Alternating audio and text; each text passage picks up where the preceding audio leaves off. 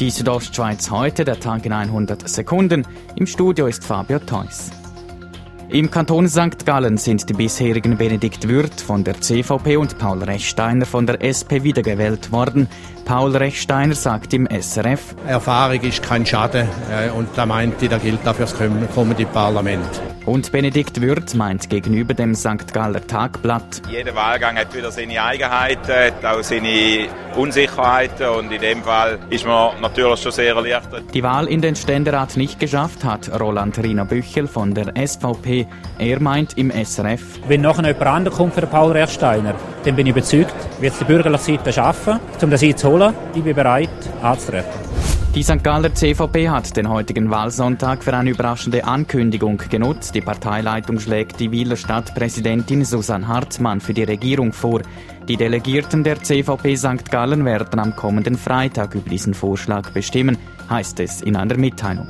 Ein politisches Erdbeben gibt es im Tessin. Dort wird der bisherige CVP-Ständerat Filippo Lombardi abgewählt. Auch die FDP verliert ihren Sitz. Neu schaffen Marco Chiesa von der SVP und die amtierende Nationalratspräsidentin Marina Caroppio von der SP den Sprung in den Ständerat. Zurück nach St. Gallen, wo heute auch über kantonale Vorlagen abgestimmt wurde. Ja sagen die Stimmberechtigten zu mehr Prämienverbilligung. Diese wird jährlich um 12 Millionen Franken aufgestockt. Die Aufstockung gilt ab dem Jahr 2020. Dann kann in der Stadt St. Gallen das Gebäude des gewerblichen Berufs- und Weiterbildungszentrums erneuert und erweitert werden. Kostenpunkt 111 Millionen Franken. Ja sagen die St. Galler Stimmberechtigten auch zu der neuen Kantons- und Berufsfachschule in Wattwil für 108 Millionen Franken.